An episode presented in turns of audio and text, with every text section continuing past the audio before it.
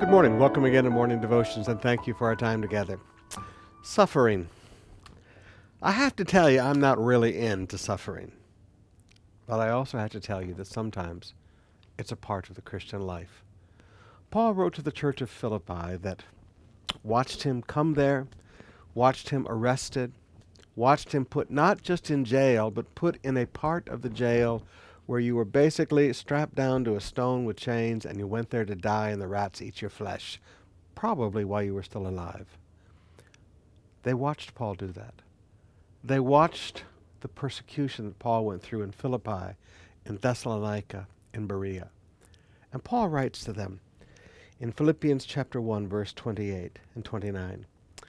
He said, For it has been granted to you that for the sake of Christ, not because you enjoy it, not because, you know, you want to act all spiritual or all holy or all, you know, super Christian, but for the sake of Christ, you should not only believe in him, but also suffer for his sake.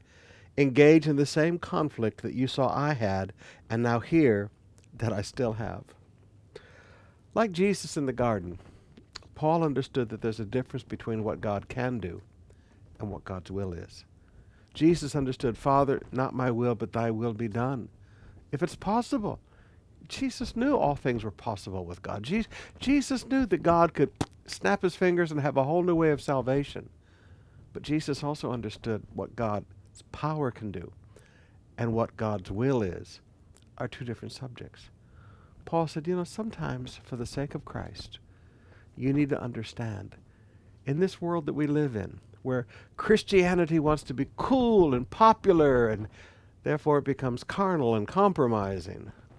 In this world where Christianity is all about events place and, and attracting attention to ourselves, Paul would look at us and say, you know what? You're not going to reach the world that way.